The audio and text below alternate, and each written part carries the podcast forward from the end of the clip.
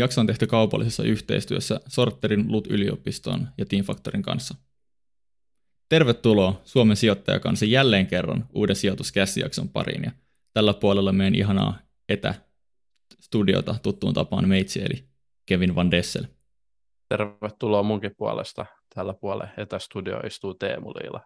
Ennen kuin mennään puimaan jakson aihetta, niin pikainen tiedote nimittäin, jos sun firmalla tai sun seuralla on tarvetta brändäykseen, liikelahjoille, promotuotteille, niin Team Factorin sivuilta löytyy kaikki nämä logolliset yritystekstiilit, tarvikkeet, mitä se ikinä onkaan. Myös giveaway-tuotteita löytyy, joten tsekatkaa Team Factorin nettisivut, laitetaan kuvaukseen.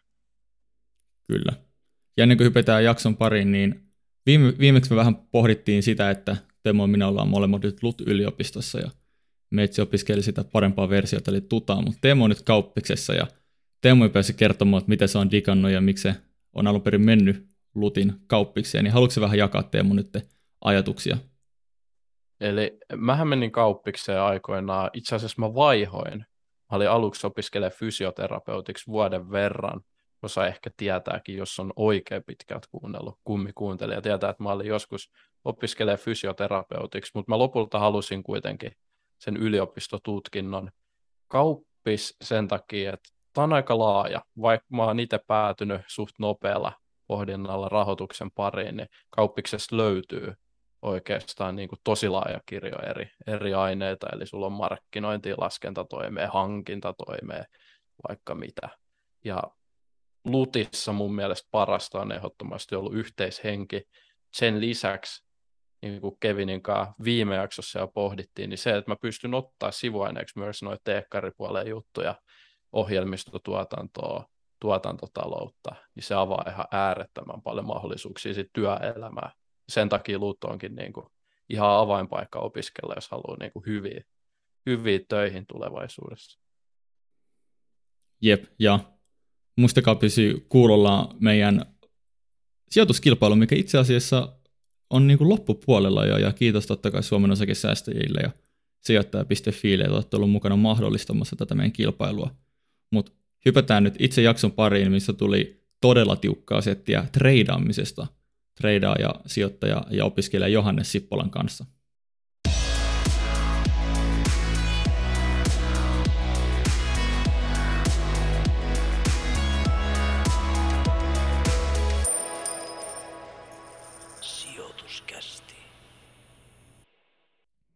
Ja sijoituskästin etästudioon on nyt saapunut lääkisopiskelija, sijoittaja, treidaaja sekä kästin kaikkien aikojen nuorin vieras.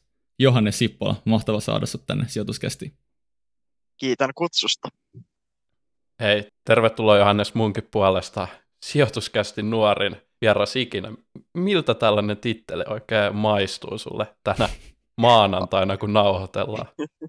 Aika hyvältähän tuommoinen titteli kieltämättä maistuu, ei silleen. En mä nyt en sanotaan paljon nuorempi, käsittääkseni kumpaakaan tästä paljon nuorempi on, mutta siis tota, ihan kivalta se silleen tuntuu, että olen mä kuitenkin täällä niin kuin sijoituspuolella, mä tiedän oikeastaan vain, vain yhden kaverin, joka on nuorempi kuin minä, yksi treida ja yksi okay. kollega.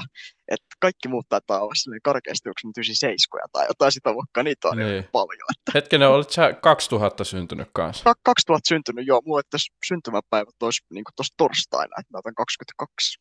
No niin, me, me ollaan siis Kevinin kanssa myös, myös synnytty nolla nolla ja me ollaan vaan tosin täytetty jo, että et se nyt ihan hirveästi sit olekaan nuori, mutta no mut nuori vieras kuitenkin. No nuori vieras joo, totta kai. Ja Kyllä. se on aina tosi mukavaa niin kuin, tälleen. Että. Joo. Mistä, mistä Johannes sun sijoitusura on lähtenyt liikkeelle?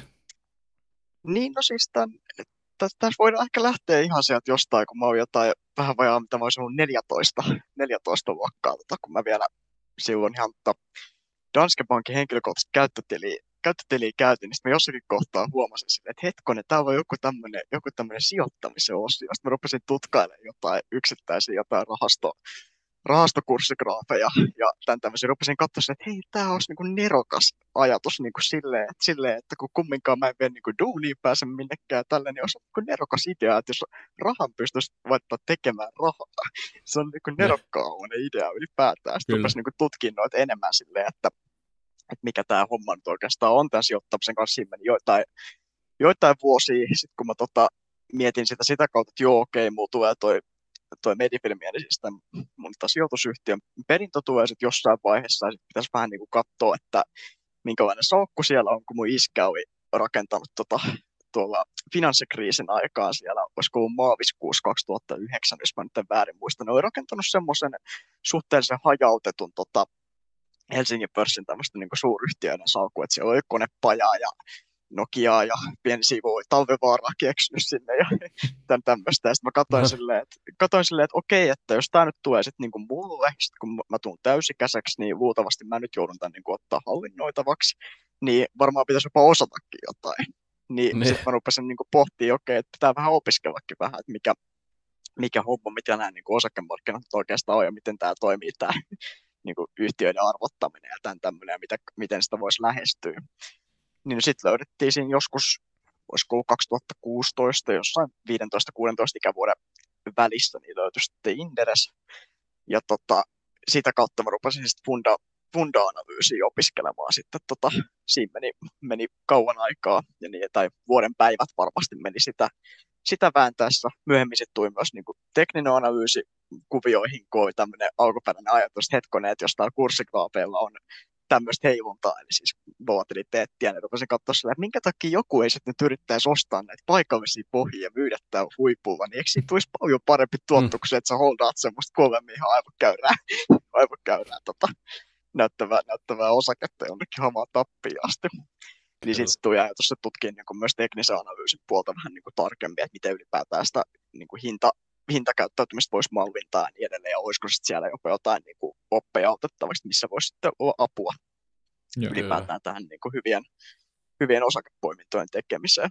Swing tradailu tuli paljon siinä myös niin kuin kokeiltua ja testailtua siinä välissä ennen sitten tota 18 ikävuotta, että se on no niin. tota, ollut myös semmoinen mielenkiintoinen, mutta karkeasti tuosta se lähti liikkeelle, mutta siis käytännössä vaan niin kuin tarpeesta siitä, että siis että jonkun pitää ottaa toi Medifilmin tämä portfolio, mikä se, sinne oltiin rakennettu, niin pitää ottaa se hallinnoitavaksi. Ja sitten pitää vähän niin kuin myös tietää, mitä tekee. Et luultavasti sen ei kannata vaan antaa istua siellä niin kuin, ties kuinka kauan, jos joku kuitenkin sitä nyt joutuu, joutuu tavalla toisella katsoa sen perään, niin Kyllä. niin opet- opettelee mm. ja yrittää sitä kautta sitten. Niin, niinpä, hyvä näin, hyvä näin. Ja sä opiskelet lääkiksessä, se ei ole ihan perinteisesti niin kuin sijoittajilla tai sanotaanko, jos katsellaan analyytikoita, niin harva on lääkiksestä valmistunut, niin onko opinnoissa ollut niin yhtikäs mitään, mikä olisi liipannut jollain tavalla tätä sijoittamista, mitä hyötyä saanut sieltä puolelta vai onko se ihan eri mm, kenttä niin no, kokonaan? Ehkä tässä kysymyksessä on vaan että silleen, että olisi jotain niin suoria synergioittavaa vaan sijoittamisen. Mä sanoisin melkeinpä oikeastaan, että se isoin hyöty, no mulla henkilökohtaisesti tulee siitä, että sulla on vastapaino tälle niin kuin, sijoittamiselle, ja toki se sitten seuraa niin kuin, enemmän mun tämmöistä omaa elämän filosofiaa niin kuin ihmisten auttamisesta ja tämmöistä, ja niin kuin lääkärin, lääkärin ammatista, ja se on hyvää vastapainoa tälle sijoittamiselle. Voisin kuvitella vähän, että jos mä niin kuin, sijoittamista tekisin niin kuin täys, täysaikaisena, niin se voisi nopeasti mennä jopa pikkusen raskaaksi se homma oikeastaan, että kun siinä kumminkin mm. niin kuin perusjutut pysyy aika samana ja niin edelleen, ja sitten kumminkin on tietenkin se psykologinen fakta, niin kuin, että vaikka karhumarkkinat on aika raskaita varmasti myös psyykkeelle, niin tota, se voisi olla vähän niin kuin raskasta, ja sitten ylipäätään sekin, vaikka miksi mä en esimerkiksi osakeanalyytikoksi niin kuin lähtisi, niin mä en vaan pysty kuvittelemaan, pystyisin niin kuin sitä työtä tekemään, sanotaan montaa kymmentä vuotta, mutta lääkärin työtä voin kuvitella niin kuin tekeväni niin kuin haman tappiin asti, kunnes mut sitten eläkkeelle laitetaan. Mutta sitten yksi pieni toki on sitten se, että ehkä noita lääkekehitysjuttuja ehkä pikkusen paremmin on oppinut ymmärtää. Toki siellä ei kauhean syvälle olla menty tuolla esimerkiksi lääkeopin, siis farmakologian kurssilla näihin niin kuin lääke, lääkekehitysjuttuihin, mutta siinä ehkä oppii myös ymmärtämään niin kuin yksinkertaisesti sitä, että mitä kaikkea esimerkiksi voi mennä pieleen, vaikka noiden niin kuin biotekkien kanssa. Se on tämmöinen sektorispesifi ehkä tavallaan, että mikä on myös ohjannut mua vähän pois niin kuin sitä. O- Orionit ja Orionit ja Reveniot sieltä tutuksi. Hei, sulla on hallinnoitavana suuri sijoitussalkku, niin kuin on tullut jo mainittua, niin tuleeko tästä nyt jotain paineita sitten, suuria paineita, kun kuitenkin sen verran rahaa sielläkin hallinnoitavana, että harvemmin tämän ikäisellä on?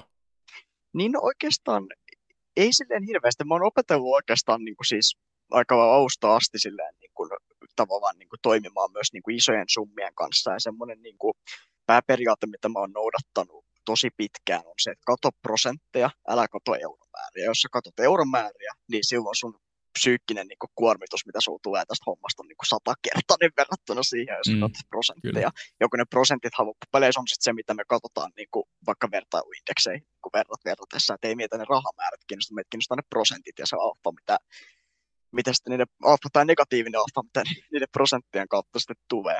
Toisaalta sitten se niin kuin, syy myös, miksi mulla ei ole mitään semmoisia tavallaan ulkoisia paineita on itse oikeastaan se, että niin kuin ennen sitä, kun musta tuli toi niin kuin täysvaltainen osakas, siis täysikäinen, niin mun äitihän käytännössä vaan sanoi mulle siis sitä, niin kuin, että niin kauan kun et tuhoa pääomaa, niin kaikki on ok tyyppisesti. Mm. Että sehän on just vaan niin kuin se, että huomioidaan myös niin kuin se, että mun siskolleni kuuluu tietty, tietty perintö, joka sieltä perukirjasta löytyy nyt karkeasti, että mikä se arvonmääritys on ollut ja niin edelleen, että niin kauan kun siitä ei mennä tavallaan alle, niin kaikki on ok.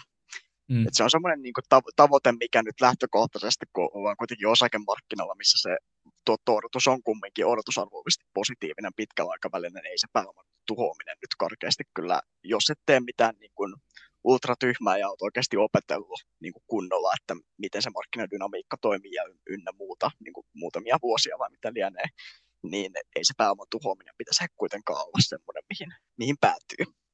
Kyllä. Kuinka paljon sä painotat tai otat paineita yksittäisestä sijoituspäätöksestä, kun kyllä se kuitenkin varmaan tiedostat sen niin kuin suuren salkun koon ja nimenomaan sen, että kun sehän et ole vastuussa nyt vaan niin kuin omasta pääomasta, vaan myös niin kuin jonkun sun läheisen henkilön pääomasta. Niin jos sä päätät vaikka, että okei, mä lähden mukaan johonkin sijoituskeissiin, niin paljon sä oikein sitten analysoit sitä, että onko se, onko se aina niin kuin semmoinen pitkän analyysin tulos se sijoituspäätös?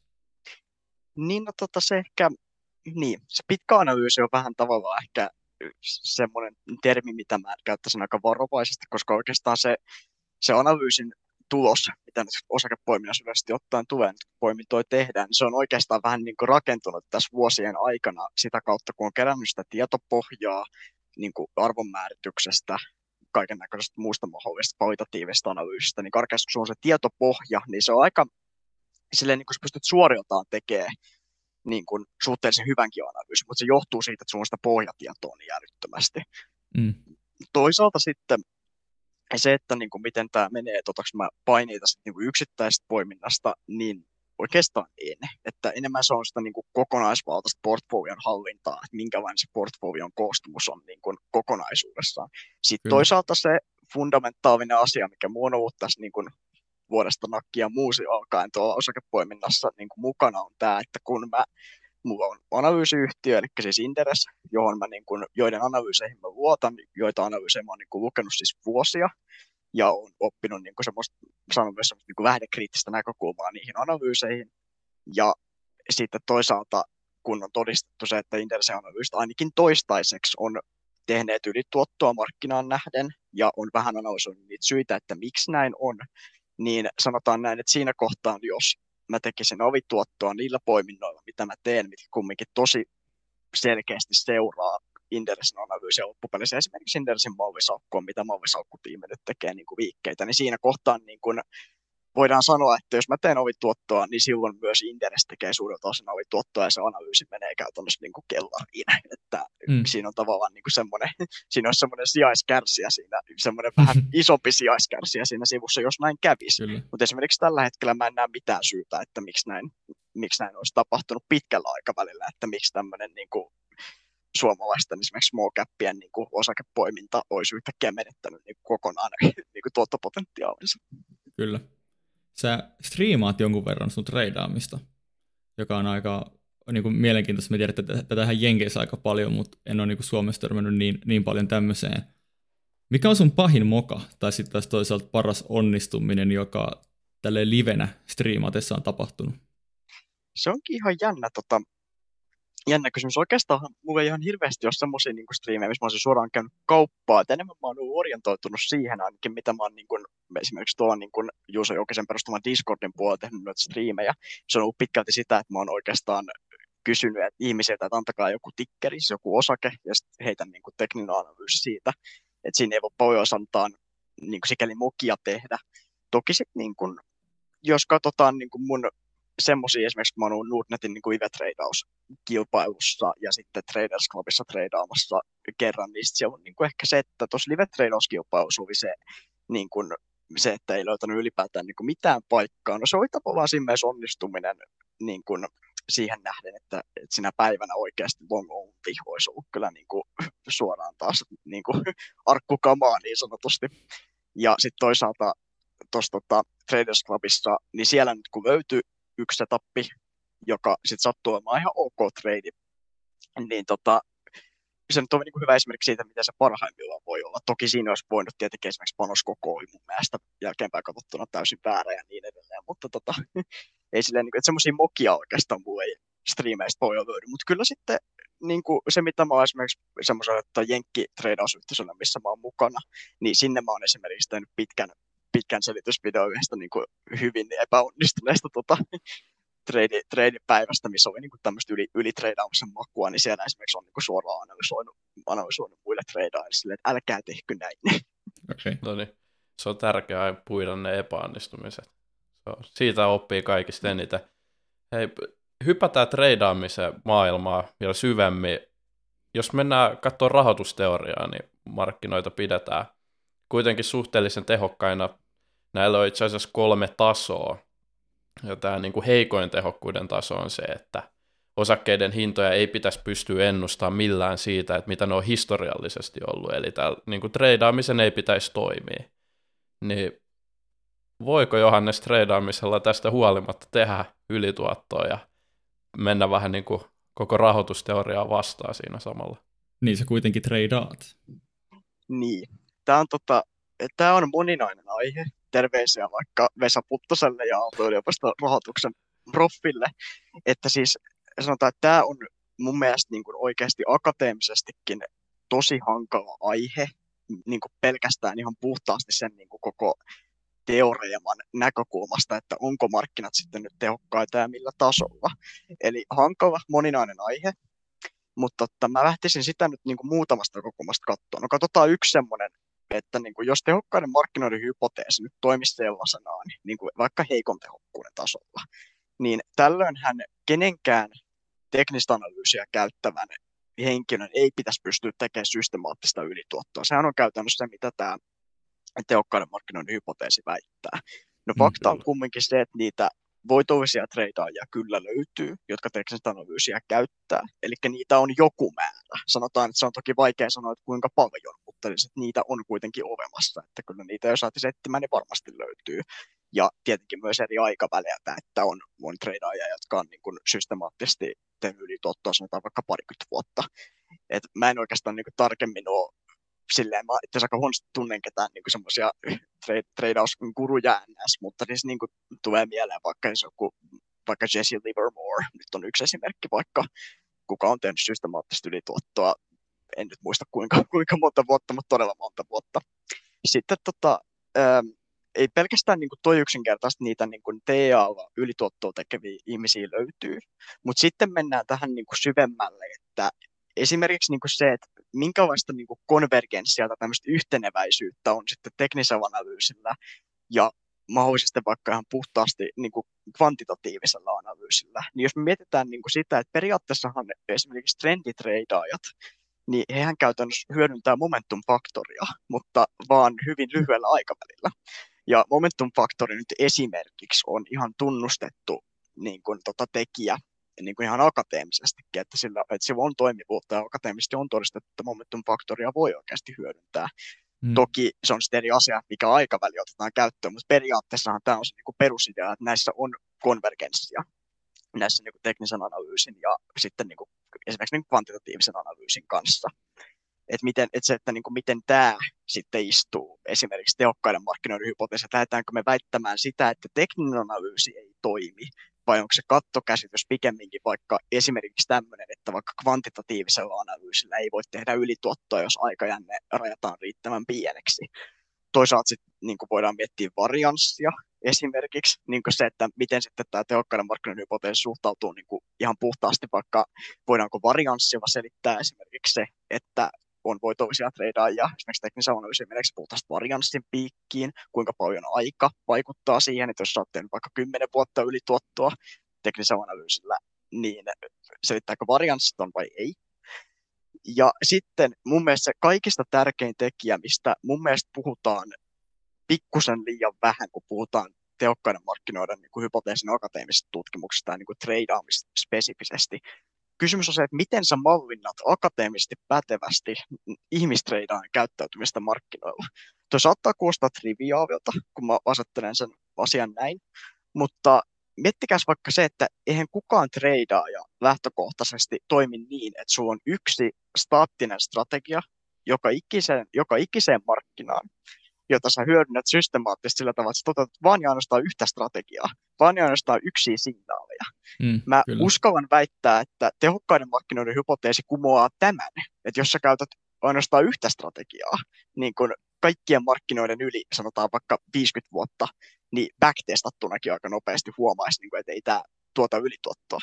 Mm. Mutta se, että niin kuin, e, esimerkiksi niin kuin, oikeasti se on aika vaikeaa mallittaa niin kuin, ihmistreidaajan käytöstä akateemisesti pätevästi, koska ihmiset Kyllä. kumminkin loppupeleissä, jos me miettää sitä, että ihmisethän on irrationaalisia itse asiassa markkinoilla, niin periaatteessa tämä irrationaalisuus sellaisenaan niin kuin kääntyy kääntyy jopa vähän sitä vastaan, että miten sä laitat tämmöisen, niin kuin, tämmöisen algoritmiin, koska esimerkiksi ei, ei se ole, siinä ei ole minkäännäköistä systematiikkaa välttämättä. Saattaa niin kuin olla, että, että joku malli vaikka sanoisi sulle, niin kuin, että, että niin kuin, noudata tätä strategiaa tässä markkinaympäristössä, mutta sitten ihmistreidaaja joidenkin omien niin kuin, havaintojen perusteella päättää, että ei, kun mä otan strategian B käyttöön tässä markkinaympäristössä, mikä on täysin irrationaalinen päätös. Siis niin, nimen, miet... nimenomaan niin kuin raho- rahoitusteoriassa se perusoletus on se, että kun ihminen toimii rahan kanssa, niin se on korostetun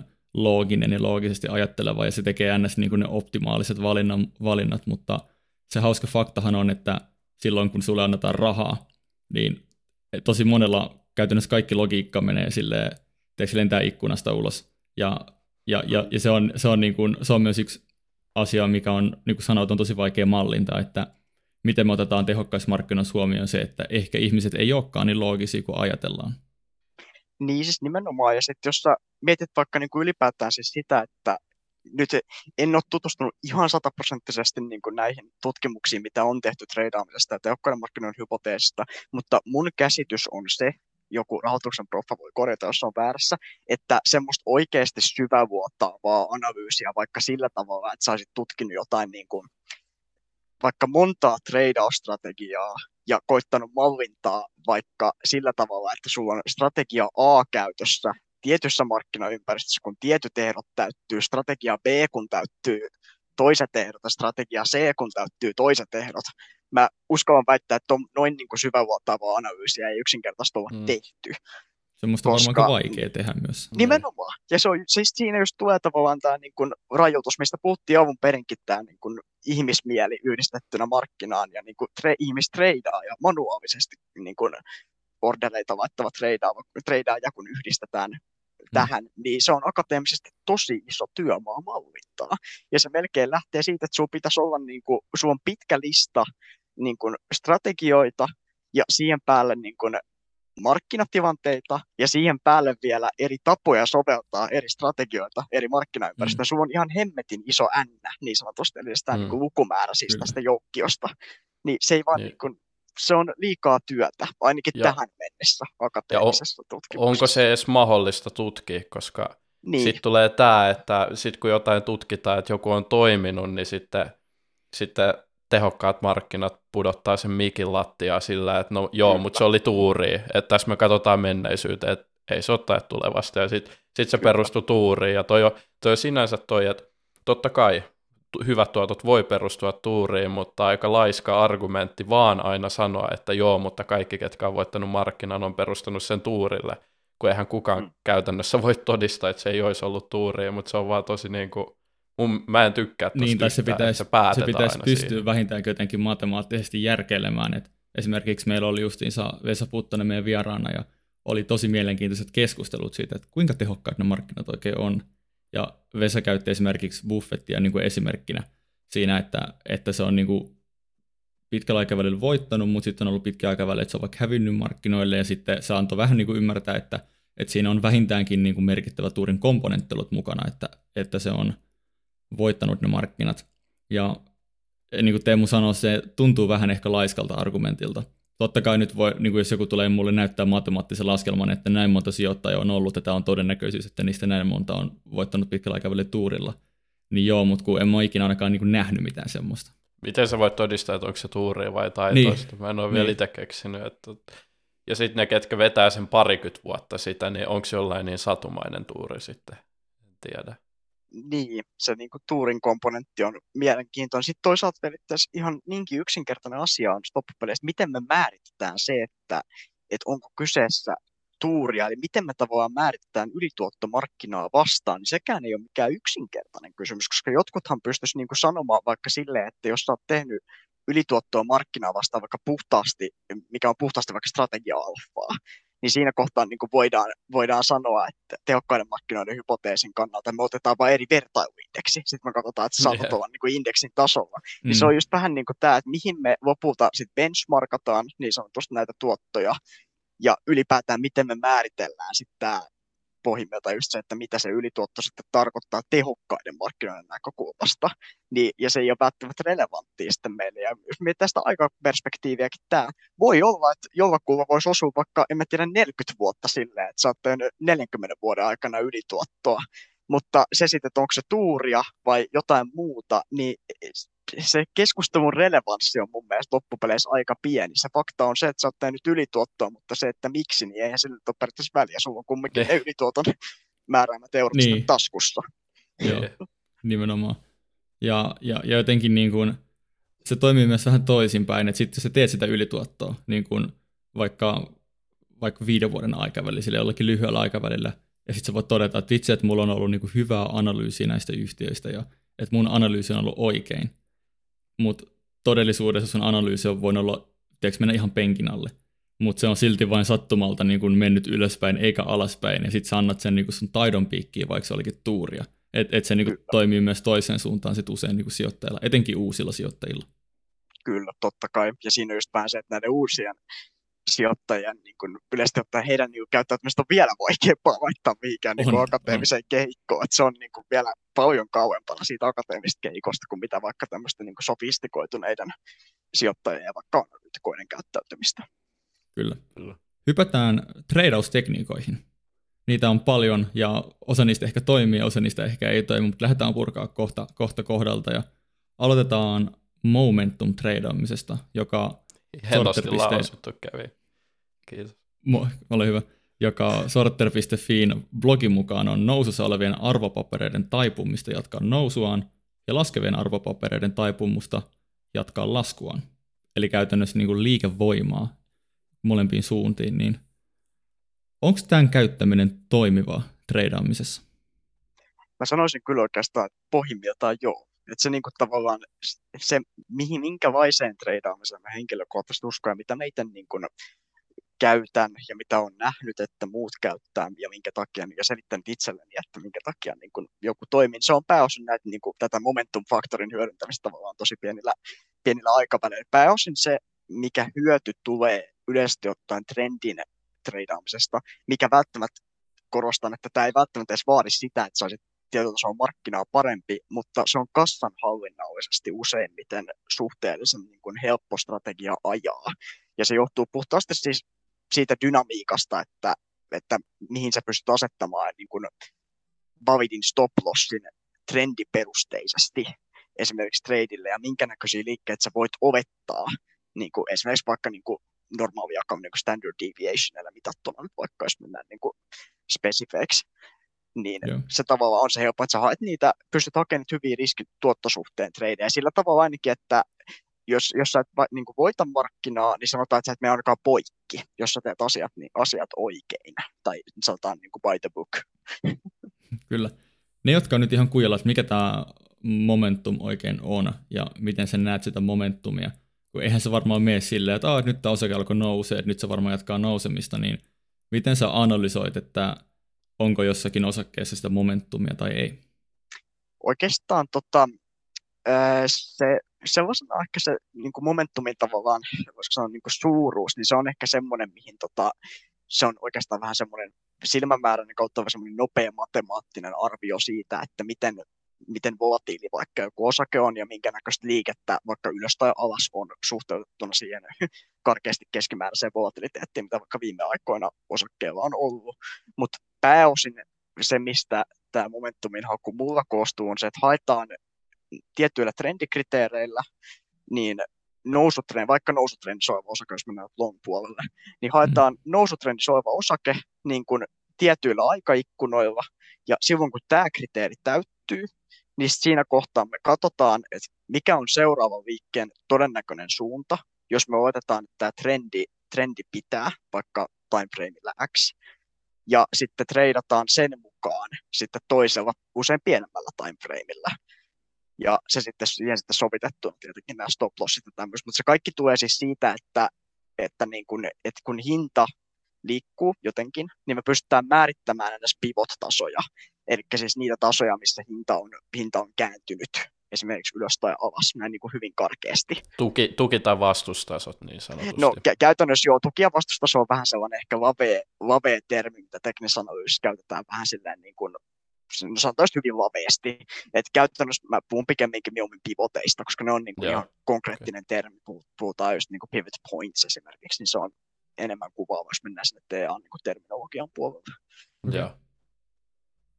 Joo, ja sitten noin stop lossit, mitä tuli jo mainittua, eli kun osake on laskenut tai noussut tarpeeksi, niin sitten sulla voi olla tällaisia tasoja, missä sä automaattisesti sitten myyt esimerkiksi osakkeet, niin miten näitä käytetään, miten sä esimerkiksi käytät näitä tai mihin, mihin tasoille näitä nyt pitäisi sitten niinku asetella? Niin, no tästä silleen, että jos, jos saa mainostaa, niin siis mä kirjoittelen viisas, viisasrahanto blogeja, niin siellä mä oon käynyt tosi kattavasti esimerkiksi trendien anatomia nimissä kirjoituksessa on käynyt läpi tätä, mutta noin niin kuin hyvin lyhyesti, käytännössä se hinnan käännöspisteet määrää mun stop paikan hyvin yleisesti ottaen. Eli siis se, että kaikki perustuu siihen, että, että pitääkö mun teesi siitä, että esimerkiksi vaikka ilman ylemmällä timeframeilla jatkuu nousu tai lasku, niin käytännössä tämä määrittää sitten sen, että mihin stop laitan. Vaikka silleen, että jos me ollaan tuntitasolla nousutrendissä määritelmän mukaan, että me tehdään korkeampia, korkeampia huippuja, korkeampia pohjia, niin siinä tapauksessa, jos mä haluan ostaa käytännössä korkeampaa pohjaa ja oletan sen, oletan sen että hinta menee menee sitten uusiin huippuihin, niin siinä kohtaa mun stop lossin paikka luonnollisesti määräytyy sen ovetetun korkeamman, korkeamman pohjan tason alla. Eli käytännössä mä oletan sen, että se, siitä tasosta tulee validi siinä kohtaa, ja, tas, ja tämmöinen taso validoituu silloin, jos me, jos me tehdään uusi korkeampi huippu. Silloin me tiedetään se, että meidän trendiä määrää tämä pohja, mikä siihen on muodostunut. Ja se on käytännössä mihin se perustuu sitten. Se on mun stop paikka, koska jos se rikotaan esimerkiksi tämä korkeampi pohja, niin silloin ei ole enää nousutrendi, silloin se nousutrendi on katki. Ja silloin määritelmän mukaan me ei haluta ottaa sitä treidiä. Ymmärsinkö oikein, että sä koitat hahmottaa sitä tulevaa pohjaa, etkä käytä sitä edellistä, mikä on jo muodostunut sinne? No, niin kuka, no joo, okei. Okay. Tässä mennään vähän taas, siis käytännössä joo, mä treidaan NS NS, niin kuin, tai pyrin hakemaan sitä NS edeltävää pohjaa. Sehän tarkoittaa niin kuin sitä siis karkeasti, että mä haen, jos nyt hinta vaikka nousee ylipäätään tässä näin, tässä on joku taso, minkä mä oletan, että siitä tulee pohja, niin mä laitan sen alle stop lossin. Eli silloin mä käytännössä oletan, että siitä tulee että siitä tulee uusi pohja. Se on käytännössä se, mitä niin tehdään, mutta se idea on nimenomaan se, että mä ostan silloin, kun viikettä ylöspäin on jo tapahtunut sieltä jotain tasolta. Että käytännössä siihen on muodostunut kyllä pohja, mutta se ky- mm. kysymys siitä, että pitääkö se pohja, niin se on sitten eri niin. asia. Se voi olla, että se käydään rikkomassa, mutta se, että se on paikallinen pohja, mutta sen niin tää, se, että määrittääkö se lopulta trendiä vai ei, niin se on se kysymysmerkki. Joo, onko sulla automaattisesti joku taso tässä myös, että milloin sä lähdet myymään tätä osaketta, että sitten kun se saavuttaa tietyn tuoton, että sä et tavallaan holdaa ikuisesti sitä ja sitten se laskee. Öö, käytännössä hyvin usein tota, jos mä treidaan, tai jos ja kun treidaan yksittäisiä osakkeita, niin yleisesti ottaen on niin, että, tota, että silloin kun vaikka, tai no, se vähän riippuu oikeastaan aika paljon oikeasti, se on yksittäistapauksia, mutta sanotaan näin, että jos vaikka se osake, nyt sanotaan, että se rikkoo vaikka sen, vaikka sen huipun, ja silloin se pohja määrittyy nyt niin kuin määritelmän mukaisesti sitten tänne, niin usein mä myyn joku vaikka puolet positiosta pois, eli sille muu jää 50 prosenttia jäljelle, tai sitten vaikka yhden kolmasosan, vähän tilanteesta riippuen. Ja sitten loppupositiolla mä käytännössä annan sen trendin rullata niin pitkään kuin mitä, mitä se trendi on edelleen validi. Useimmiten tässä käyttää apuna sitten vaikka pienempien pienempien timeframeien trendiä, että sitten ruvetaan ihan vain yksinkertaisesti siirtämään stoppia ylös muodostumien pohjien mukaan, mitkä määrittää sitä, että ollaan vaikka nousutrendissä. Okay. Ja sitten kun se aikoinaan rikotaan, vaikka se, vaikka se pohja, eli invalidoidaan se nousutrendi, niin siinä kohtaa sitten mun positio lentää ulos. No niin. Voiko stop losseja sitten käyttää jotenkin ihan päin persettä? Et niinku, Todella, onko tällaisia tyypillisiä tyyp, niinku tyyppimokia siellä? Öö, stop losseissa on no periaatteessa siinä on aika moniakin tämmöisiä mokia, mitä voi tehdä, mutta y- yksi on tietenkin se, että, sä, että sun stop lossit on, jo, itse isoin moka on se, että sä et käytä stop lossia. Se on okay. ylivoimaisesti suurin moka. Se on siis nimenomaan, nimenomaan treidaamisessa, siis stop lossit on sun pevastaja. Se on se, mikä tekee sen, että sä et tuho sun kassaa. Tai se, että jos tuhoat kassan, sä tuhoat sen vähintäänkin hitaammin, sanotaan näin. Et se on niinku ihan must. Mutta se, että jos stop sitten, kun sulla on ne käytössä, niin toivotetaan, että sulla on käytössä, niin seuraava ongelma on sitten se, että jos sä laitat stop ihan täysin irrationaalisesti vähän sinne tänne ilman minkäännäköistä suunnitelmaa, niin kuin, että se ei perustu mihinkään, niin se on käytännössä taas tämmöinen, että siinä kohtaa se on ihan arvapeliä, että mitä sun positiolla tapahtuu semmoisella stop lossilla. Sitten spesifimmin, jos sulla vaikka on joku hintataso nyt, sä oot määrittänyt hyvin sun teesin, että jos tämä hintataso rikotaan ylös tai alas, niin silloin positio lentää ulos. Niin yksi mm. moka on sitten se, että sä et jätä tarpeeksi tämmöistä, puhutaan wiggle room englanniksi. Mä en ole päässyt mennä suomeksi tähän niin kuin hyvää suomeksi. Semmoista niin kuin tilaa sun hintatason ja sun stop lossin välissä. Tämä pätee etenkin silloin, jos sulla on hintapohjainen tai johonkin niin kuin justiinsa hinnan käyttäytymiseen perustuva stop lossi.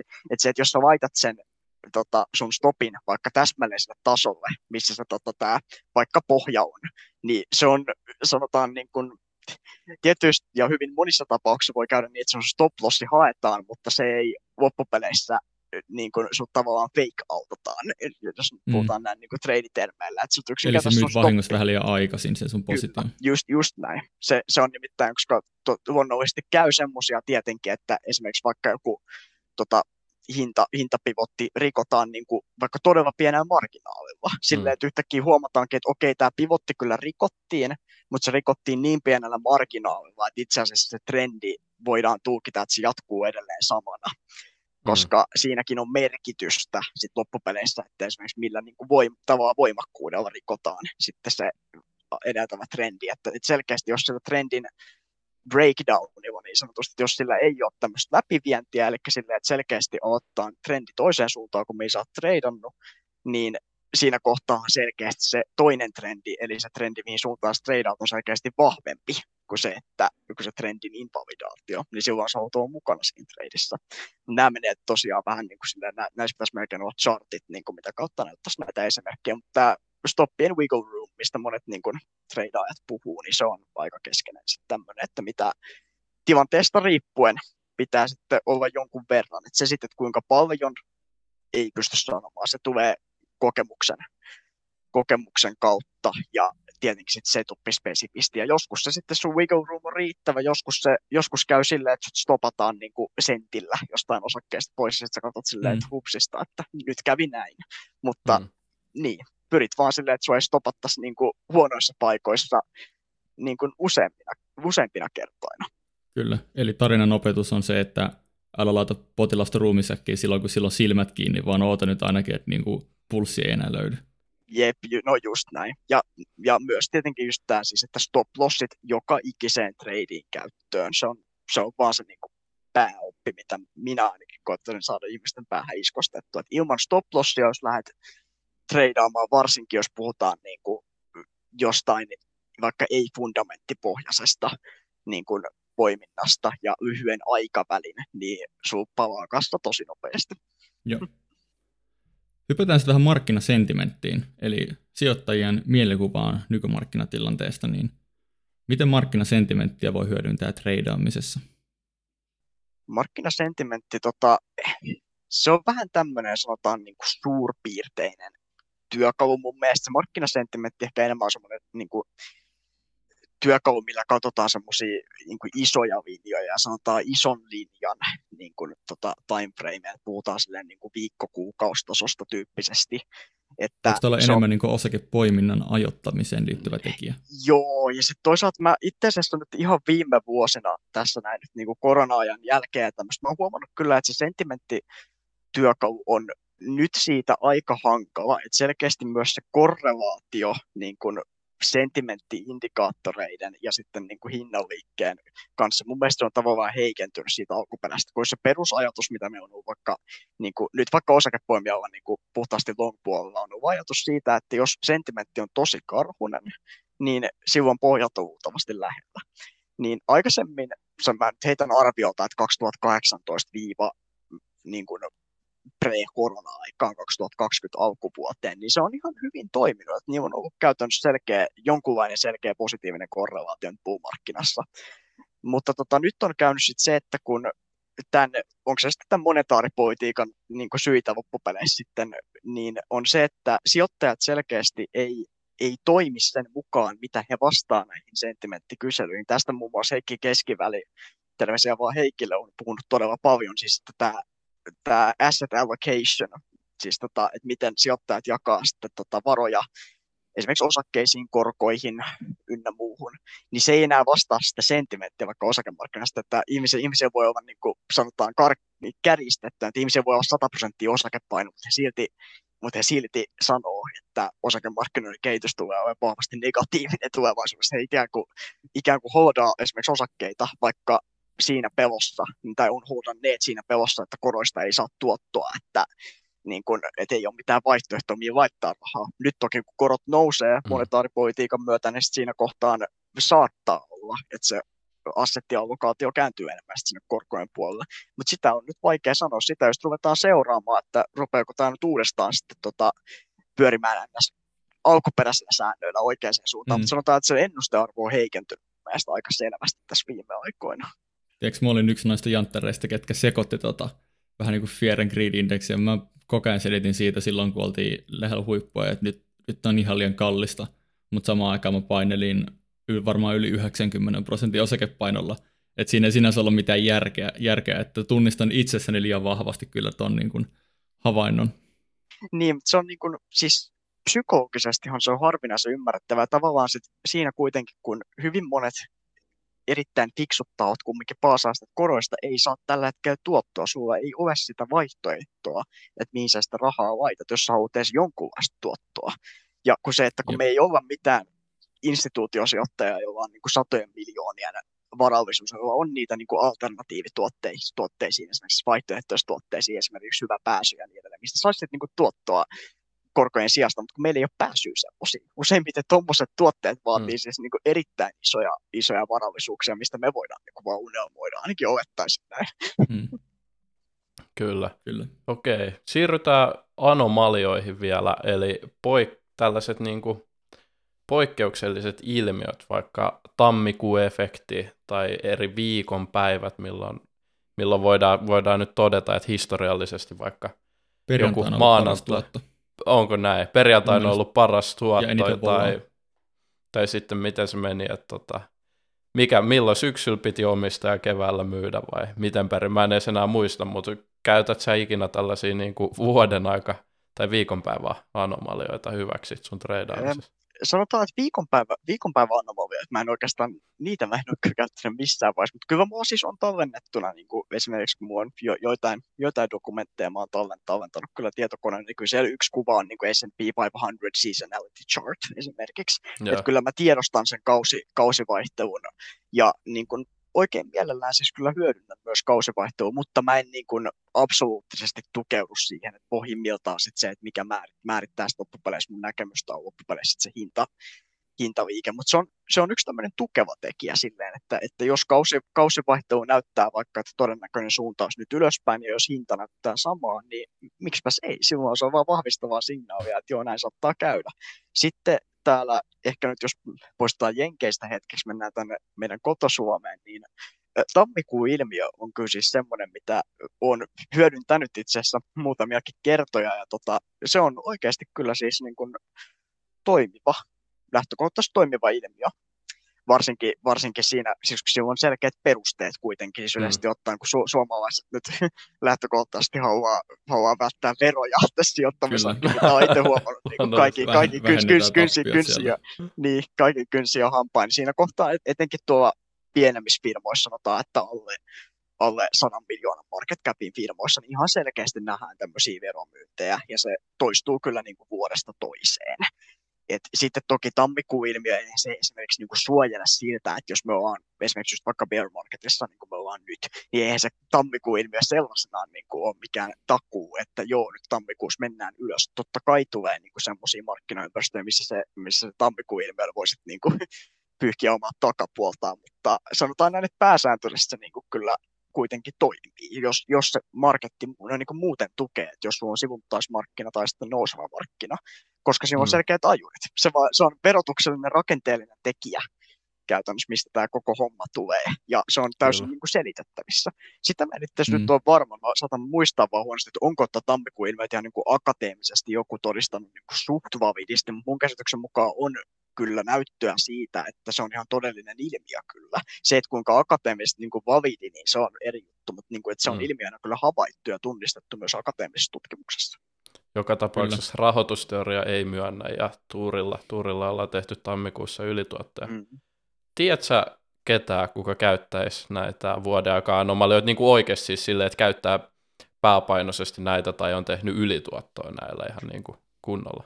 Mä luulisin, että pääpainoisesti kukaan ei pelkästään näihin niin kuin, tota, kausiluonteisuuksiin tukeudu, mutta se nyt toki johtuu, johtuu siitä, että ne ei yksin, niiden signaaliarvo on yksinkertaisesti liian heikko sellaisena, että ne on mm. pikemminkin tukevia, tukevia tekijöitä, mutta siis kyllä monet niin kuin, mun esimerkiksi niin treidaaja kollegat ollaan monta kertaa keskusteltu, esimerkiksi vaikka Varin, Varin kanssa, terveisiä Varille, niin tota, tästä tammikuun ilmiöstä, ja ollaan hyödynnetty vaikka molemmat niin kuin suhteellisen systemaattisesti tammikuun ilmiötä, että, että se on se on tämmöinen hyvä. Ja sitten kyllä muistaakseni nyt esimerkiksi ihan viime vuosina, käsittääkseni myös Lepikön Jukka myös on, on hyödyntänyt tammikuun ilmiötä niin kuin julkisessa Kyllä, julkisessa Traders Clubissa on, joo, Traders Clubissa on kertonut, että tain, tainnut hyödyntää, näin mä muistan. Näin niin kuin muutama esimerkki, tuossa on paljon enemmän löytyy varmasti siis niitä, että muistaakseni tyyliin, olisiko Suomen tota, vähänkään treidaamista. Mä luulisin, että Mikko Mäkinen on ainakin jossain vaiheessa kyllä käyttänyt myös Juha Kankaanpää, jos mä en aivan väärässä ole. Mun käsityksen mukaan esimerkiksi heistä molemmat on myös hyödyntäneet jossakin määrin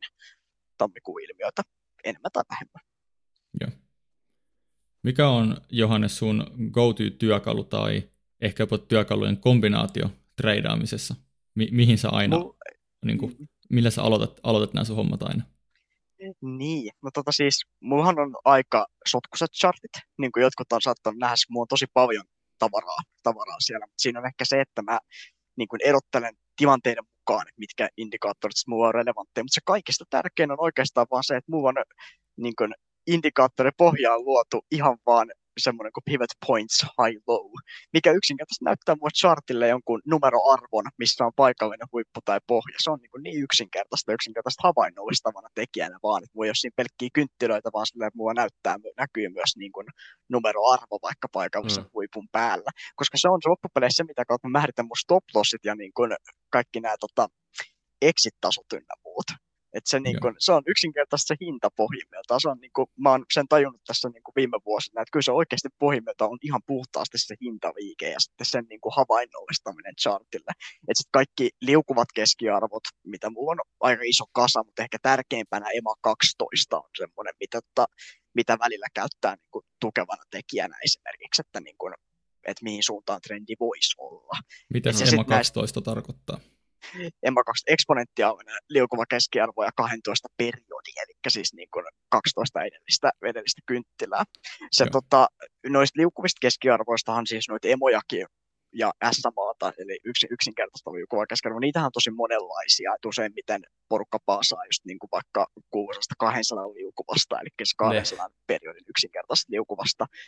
Mutta tota, oikeastihan esimerkiksi vaikka mun käsityksen mukaan se, että mitä vaikka jotkut niin kuin institu- institutionaaliset sijoittajat oikeasti käyttää, on nämä eksponentiaaliset liukuvat. Esimerkiksi EMA 21 on semmoinen liukkuva, mitä mun käsityksen mukaan ihan oikeasti kyllä myös instituutiot saattaa hyödyntää noin niin kuin trendien määrityksissä.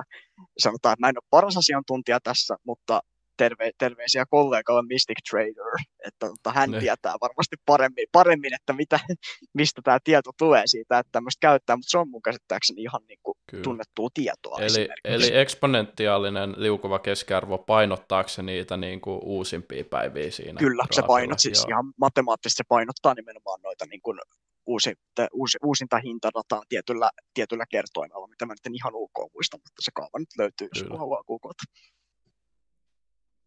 Hei, voiko treidaamisen, nyt aletaan olla jakson loppupuolella, niin sä lähit liikkeelle? Osakepoiminnasta, päädyit lopulta, et, et, et, et vissi kokonaan treidaamiseen, että et molempia, niin nyt meillä on loistava kysymys just nimenomaan sun, sun niin kuin osaamisalueeseen, että voiko nyt tätä treidaamista hyödyntää niissä sun pitkäaikaisissa sijoituksissa, eli voiko treidaamisen ja fundamenttianalyysin yhdistää?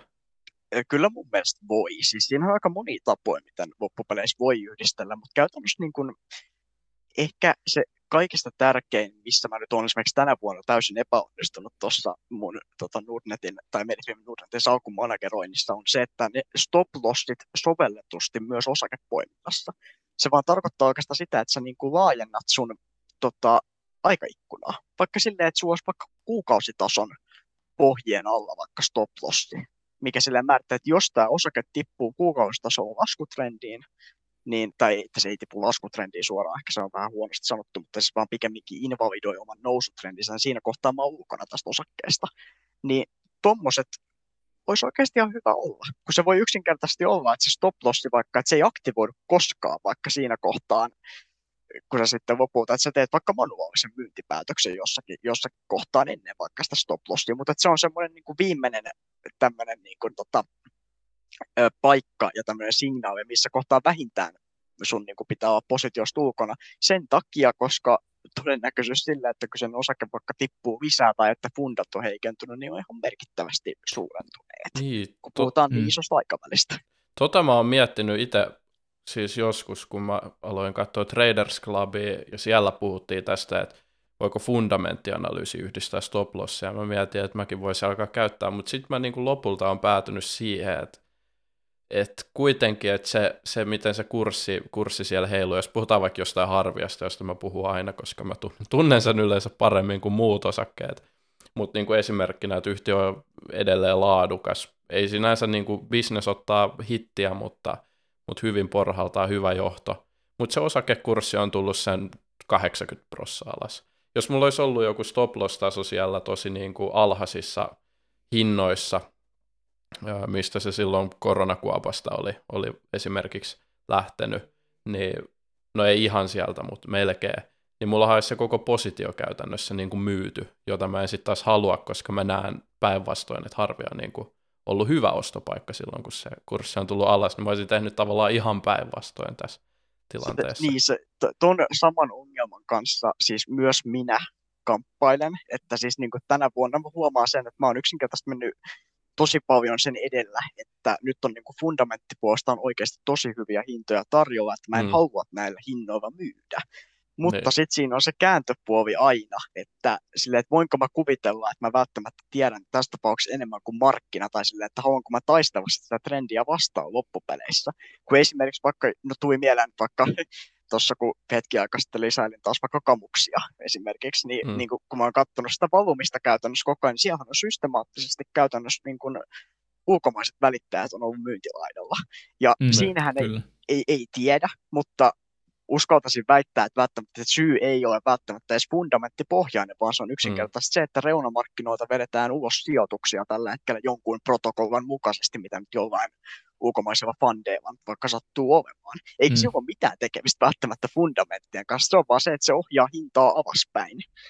Ja Niin, se kyllä. ohjaa sitä sitten niin kauan, kun, tota, niin kauan kuin rahaa, rahaa ja osakkeita riittää. niin myymisellähän on tosi, tosi monta, monta syytä, mutta se on kuitenkin, niin kuin sanoit, ja itse asiassa keskivälänkin tästä joskus puhuttiin, sanoi tosi hyvin, että jos sä ostat jotain yhtiötä, mikä, no riippumatta siitä, että mihin suuntaan se hinta on mennyt, mutta käytännössä, jos sä haet ylituottoa jollakin ostolla, niin sun pitää aina miettiä, että minkä takia markkina on tällä kertaa väärässä. Koska sehän on tavallaan, jos sä ostat ja saat ylituottoa, niin se tarkoittaa, että se on sun mielestä väärin hinnoiteltu niin suhteessa vaikka yhtiön laatuun ja tulevaisuuden tuottopotentiaaliin, niin, niin kuin vaikka kammuksi tämä, että, että minkä takia se on väärässä. Ja, ja, ja totta kai niin kuin yksi syyhän voi olla tämä, että nyt on tullut vaan niin kuin vähän enemmän semmoinen niin kuin luvullinen syy, että on tullut kovaa myyntipainetta näiltä isot, isot pankeilta vaan niin kuin protokollien takia, mutta, mutta se on kuitenkin hyvä asenne aina, että ei ole tavallaan, ei lähde sokeasti niihin positioihin, vaan aina vähän kyseenalaista niin kuin sitä tilannetta ja omaa analyysiä. Joo, siis nimenomaan, että mulla itsellä oikeastaan pohjimmiltaan, jos mennään tuohon port- portfolion niin managerointiin vähän tarkemmin, niin mulla semmoinen niin kuin teesi on pitkä, että se, että jos sä pystyt välttämään isot tiputukset sun salkussa, niin sitä kovemmin se korkoa korolle efekti sit lyö läpi siinä kohtaan, jos sä pystyt tekemään vähänkään niin kuin onnistu, onnistuneita mm. osakepoimintoja sitten nousumarkkinassa. Et mm. Se on tavallaan se, koska se, se syö niin hirveän paljon sitä tuottoa, se, että jos sulla tulee joku iso tiputus. Ja pelkästään näistä, niin kuin mistä mä oon ottanut paljon aina esiin semmoisen, kun on tämmöisiä ns. max drawdown calculationeita tai recovery calculations vapaasti käännettynä niin kuin suomeksi tämmöisiä pavautumalaskelmia niin kuin isoista laskuista, niin se, että pelkästään se, että jos sä teet miinus 50 prosenttia tuota tappiota jollain osakkeella, sä tarvit plus 100 prosentin nousun, että saat takaisin omillas. Niin se kertoo mm. siitä niin kuin mittakaavasta. Sitten jos mennään niin kuin miinus 60 tai miinus 70, niin se on yhtäkkiä satoja prosentteja, mitä sä tarvit siihen, että sun positio on takaisin niin kuin edes break even, mikä on aika, se, se, on, se on graavia ne laskelmat. Ja esimerkiksi just tuossa niin kuin omakohtaisesti tänä vuonna esimerkiksi vaikka Soltekin kanssa on aika pahasti manifestoitunut se, että se on, se on miinus, mitä olisiko miinus 60 prosenttia tällä hetkellä salkussa ja olisiko, olisiko miinus 27 tonnia varmaan, jos mä en väärin muista. Että se, sanotaan näin, että se, se muutama, muutama kymppikilo olisi kyllä hyvässä käytössä tällä hetkellä, jos olisi vielä, niin kuin, vielä käytössä. Mutta se on ihan oikeasti siis toi, koska esimerkiksi kyllä niin kuin, vaikka siinä tilanteessa, kun mä esimerkiksi Soltekiin ekaa kertaa positiota avasi jossain neljän euron päällä, niin siinä kohtaa niin kuin Indersen analyysi, mitä mä katsoin, vahvasti positiivinen. Mä ostin Grönqvistin Jonin argumentit siitä, että miksi Soltek on hyvin halpa osake ja minkä tai, miten niin kuin ne value driverit siis näyttää arvoajuudet on sinne ylöspäin.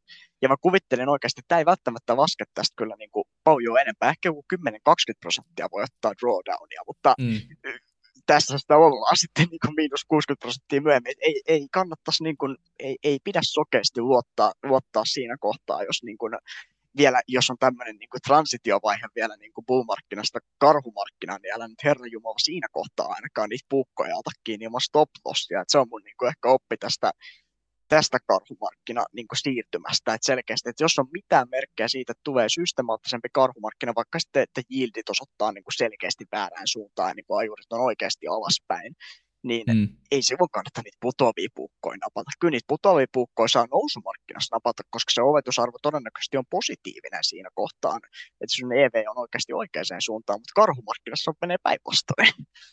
Joo, nimenomaan. Soltek oli mulla ensimmäinen merkittävästi tappiolainen myynti ne on tosi vaikeat psykologisesti, mutta, mutta mä, mä myin sen sen takia, että mä itse koen, että nyt ne ajurit, mitä siellä oli silloin, kun lähdin siihen keissiin mukaan, niin on, on muuttunut sen verran paljon, että nyt ehkä löytyy parempaa käyttöä tälle jäljellä olevalle pienelle summalle, mitä sieltä sai pelastettua. Mm. Mutta mut se, mut se on, on tosi vaikeita. Ja ehkä noin stop lossit niin tietyissä tilanteissa, niin kuin sanoit tämmöisessä, niin kuin, kun on indikaattoreita siitä, että olisi mahdollisuus merkittävän laskuun, niin vaikka Harvian kanssa, niin Teemu sanoi, että jos se olisi nyt laittanut stop lossia vaikka niille alkuperäisille myyntihinnoille, tai siis anteeksi ostohinnoille, niin ei se olisi ollut optimaalinen tilanne. Mutta mitä jos 64 olisi laittanut vaikka 45 stop lossin? Niin mm. se, olisi ollut, se olisi ollut ihan kiva tilanne sitten niinku ostaa ne niinku vähän yli kympillä siitä niinku jonkun, muutaman kuukauden päästä takaisin. E, et, et, et kyllä siinä varmaan on, on se, mutta mutta sitten pitää myös niinku ymmärtää, ymmärtää se niinku funda ja semmoinen ehkä niinku makrotason markkinatilannekin. Ja Jep, siinä taas tulee oli... niinku psykologia aika vahvasti mukaan. toi oli kyllä mielenkiintoinen pointti, se stop lossi tason paikka olisi tuossa niin kuin hyvin määrittävä tekijä, mutta sitten sit mulle mm. tuli mieleen, että tämä on tosi mielenkiintoinen keskustelu, tämä niin kuin stop loss tuossa fundamentti to, tota puolella sen takia, että Warren Buffett, jos me häntä kuunnellaan, niin kuin varmaan kannattaisi kuunnella, niin eikö se strategia sitten tässä olisi enemmän silleen, että be fear, fearful when others are fearful. Sillä, että nyt tämä menee niin kuin vastoin Buffettin kaikkia käskyjä siitä, että sun pitäisi tehdä vastoin kuin markkina. Että nyt sä niin kuin meet sen markkinan mukaan, etkä niin kuin kontraa sitä, että, että se menee niin kuin ihan taas niin kuin päinvastaisesti Buffettin oppien kanssa, jos käyttäisi niin, tätä stop lossia.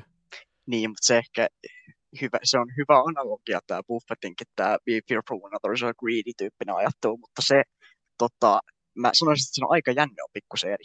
Koska mm.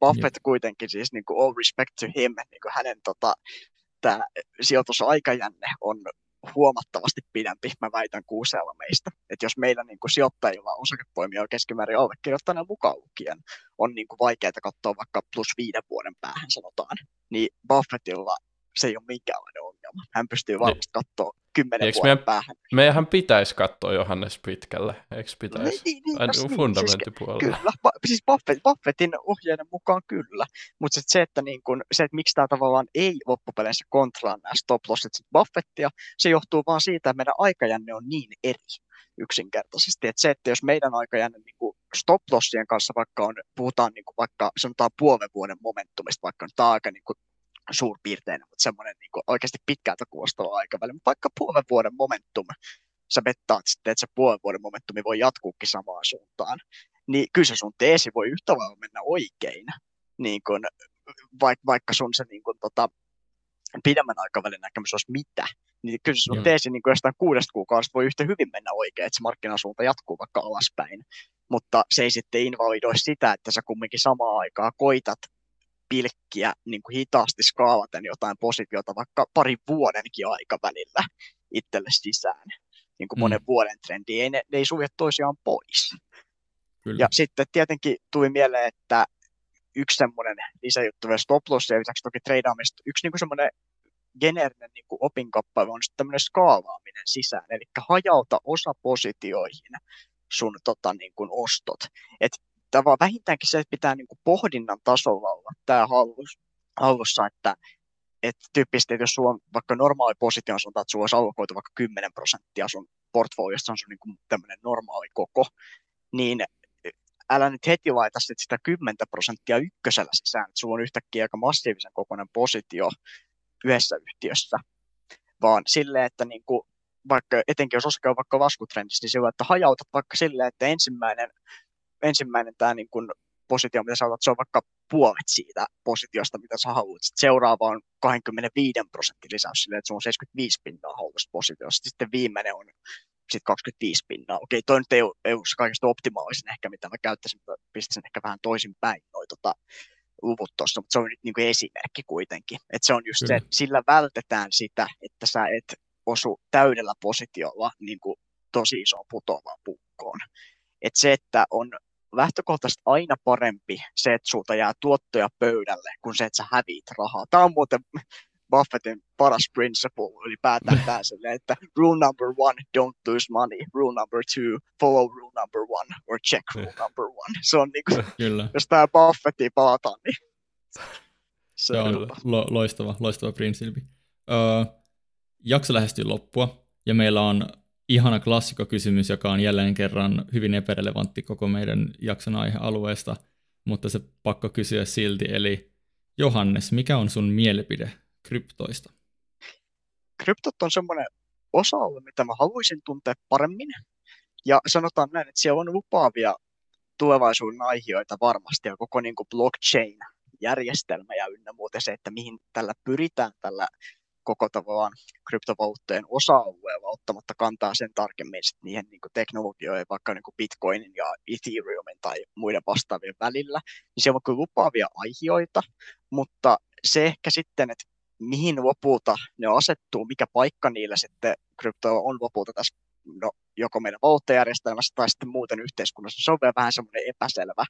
Että sanotaan näin, että se voi olla sanotaan parin kymmenen vuoden päästä, mä sanoisin, että voi olla niin kuin selkeämpi paikka näillä kryptoilla tässä yhteiskunnassa, mutta mun toki toivomus olisi se, että ne auttaa sitten niin kuin loppupeleissä kehittämään meidän niin kuin koko digitaalista infraa ja kaiken näköistä tämmöistä ja hyödyntämään niin kuin etenkin sitä blockchain koko järjestelmää tavallaan sille jollakin tavalla esimerkiksi yhteiskunnan infraa hyödyntävästi, hyödyttävästi, koska se on mm. tavallaan ehkä se mahdollisuus, mitä mä niissä näen.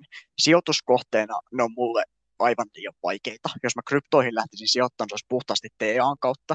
Noin niin kuin vinkkinä, että jos haluatte puhtaasti TAta yrittää niin kuin charteilta opetella vähän katsoa, miten, miten ne käyttäytyy, niin kryptot on tosi hyvä, hyvä siihen, koska kryptois kumminkin, kun sulla ei ole semmoista sulla ei ole semmoista fundamenttianalyysin mukaista niin kuin käypää arvoa sellaisena, tai sanotaan, että sen määrittäminen on niin vaikeaa, että se on mm. vain muutamien ihmisten juttu, että he karkeasti osaa luoda tämmöiset skenaarioanalyysit kunnolla, niin siellä niin kuin tekninen analyysi oikeasti pelaa, ja siellä niin kuin se on se tapa, miten niin kuin, just kun botit ja algoritmit esimerkiksi asettaa just niitä stop niin se on, sulla on TA on ainoa mahdollisuus. Sulla ei ole fundamenttianalyysin mukaisia tämmöisiä vastaavia arvoja, mitä esimerkiksi osakkeilla voisi olla niin se on verinomainen tämmöinen leikkikenttä ainakin seurattavaksi. Mm. Mutta toki sanoisin näin, että itsekään en kryptoihin sen kummemmin vielä ainakaan ole koskenut treidin mielessä, kun se on todella volatiili ympäristö ja sitten niinku vielä markkinapaikka riskit huomioiden, niin suurelta sen väitän, että myös manipulaatiota on tosi paljon. Joo. Mm. niin se on, se on, voi olla myös tosi vaarallinen ympäristö niin aloitteleville tradeille useimmiten onkin. Jos me katsotaan vaan vähänkään jenkkeihin jotain niin kuin näitä moni, monia monia vaikka Dogecoinin bagholdereita ihan vaan niin kuin, ei, ei tämmöisenä minä spesifinä piikkinä, mutta on esimerkkinä, niin huomaa kyllä, että siellä jos niin kuin kokemattomana ilman stop lossia lähtee menemään, niin siinä on äkkiä miinus 90 prosenttia kun kassa tuhottu. Mm, kyllä. Kyllä, hei, sitten vielä viimeiseksi, niin missä sua voi seurata somessa? Sä oot ainakin aktiivinen Twitterissä. Ja sä olit ehdolla hei vuoden sijoittajakisa myös, niin oliko tämä sellainen, että voidaanko me kaikki äänestää sua vai miten, miten homma totta, toimii? Totta, totta, totta kai voitte siis tota, Nordnetin sivuilta tota, löytyy, löytyy linkki tosiaan tässä vuoden sijoittaja äänestyksessä, että siellä saa käydä Google Formsin kautta saa käydä, saa käydä äänestämässä tosiaan vuoden sijoittaja ja vuoden sijoitustekoa. Ja tosiaan joukutan mainittu, mä olen aktiivinen siis Twitterissä nimimerkillä Johannes1796. Ja muita, muita someja. Se, se, on, se on tota vaan siis, se tota, no toki johtuu sitten Johannes niin kuin nimimerkkinä aikoinaan Twitterissä joskus vuonna 2013, kun tiliä tekin, se on niin kuin varattu ja tälleen, ja sitten esimerkiksi tiimissä on ollut Johannes 179, niin 179 oltiin varattu, niin piti no, heittää sinne yliväärinen kutonen. Mutta tota, jos Twitterissä on, on aktiivinen, ehkä vähän liian epäaktiivinen viime aikoina, mutta katsotaan, että jos sinnekin saisi jotain jotenkin aktivoitua. Tota, sitten muita someja toki kyllä mua saa siis, saa yrittää vaikka IG-säkin seurata Jaakko Alva, Johannes Alva Sippoa, mutta nämä on niin kuin nämä Insta, Facebook ja tämmöistä, ne on kumminkin tavallaan mun henkilökohtaisia, että, että saa toki mm. niin kuin, koittaa seurata, mutta en takaa, että hyväksyn, koska ne on sitten yks, yksityisiä loppupeleissä. Katsotaan, ja, tota, ketkä pääsee läpi. Ja, ja, ja, sitten, että joo. Härstä kertaimella. Ja sitten tota, tuolla Indersin sijoitusfoorumilla luonnollisesti, kun mä oon myös moderaattorina ja siellä toki mä oon aktiivinen, tietenkin oma, omalla nimellä, eli Johannes Sippola, niin siellä noin niin kuin esimerkkinä, esimerkkinä on aktiivinen. Jääkö muuta jotain vielä, jotain vielä pois? Kyllä se taas on kaikki relevantit kumminkin. Niin ja sitten toki tuolla, jos Juuso Jokisen Discordissa sattuu olemaan, niin nimimerkillä joku, eli siis lempi, lempi nimellä tota siellä, no. mutta kyllä mut sieltä kuvalla tunnistaa tietenkin. Kaikki, kaikki äänestää Johannesta vuoden sijoittajaksi ja saadaan pysti niinku oikeaan, niin saadaan, kyllä saadaan pysti oikeaan osoitteeseen. Tän, tänään on viimeinen äänestyspäivä muuten. Tässä mä laitan siitä tuota Twitterillä. No niin, se, se meni no niin. pieleen. No meni vähän pieleen. No. no. Hei, tiedätkö, nyt me muutetaan tätä hommaa vähän. Seuratkaa Nordnetin sivuilta, kun Johannes valitaan vuoden sijoittajaksi. Kyllä. Ei, mutta ei laiteta linkkiä äänestykseen. no niin, toivotaan Johannes sulle parasta, parasta tähän kilpailuun. Kiitos Joo. ihan älyttömästi. Kiitos tota, Johannes ihan Kiitoksia. älyttömästi. Ja kiitos myös kaikille kuuntelijoille, että kuuntelitte ja ehkä jopa katsoitte tämän jakson loppuun asti. Ja muistakaa laittaa meidän kanava seurantaa YouTubessa ja antaa meille niitä kivoja tähtiä siellä Spotifyssa tai missä ikinä olettekaan, se jeesaa meitä tavoittaa enemmän ihmisiä. Kyllä, se on kiitos ja morjes. Morjes. Kiitoksia.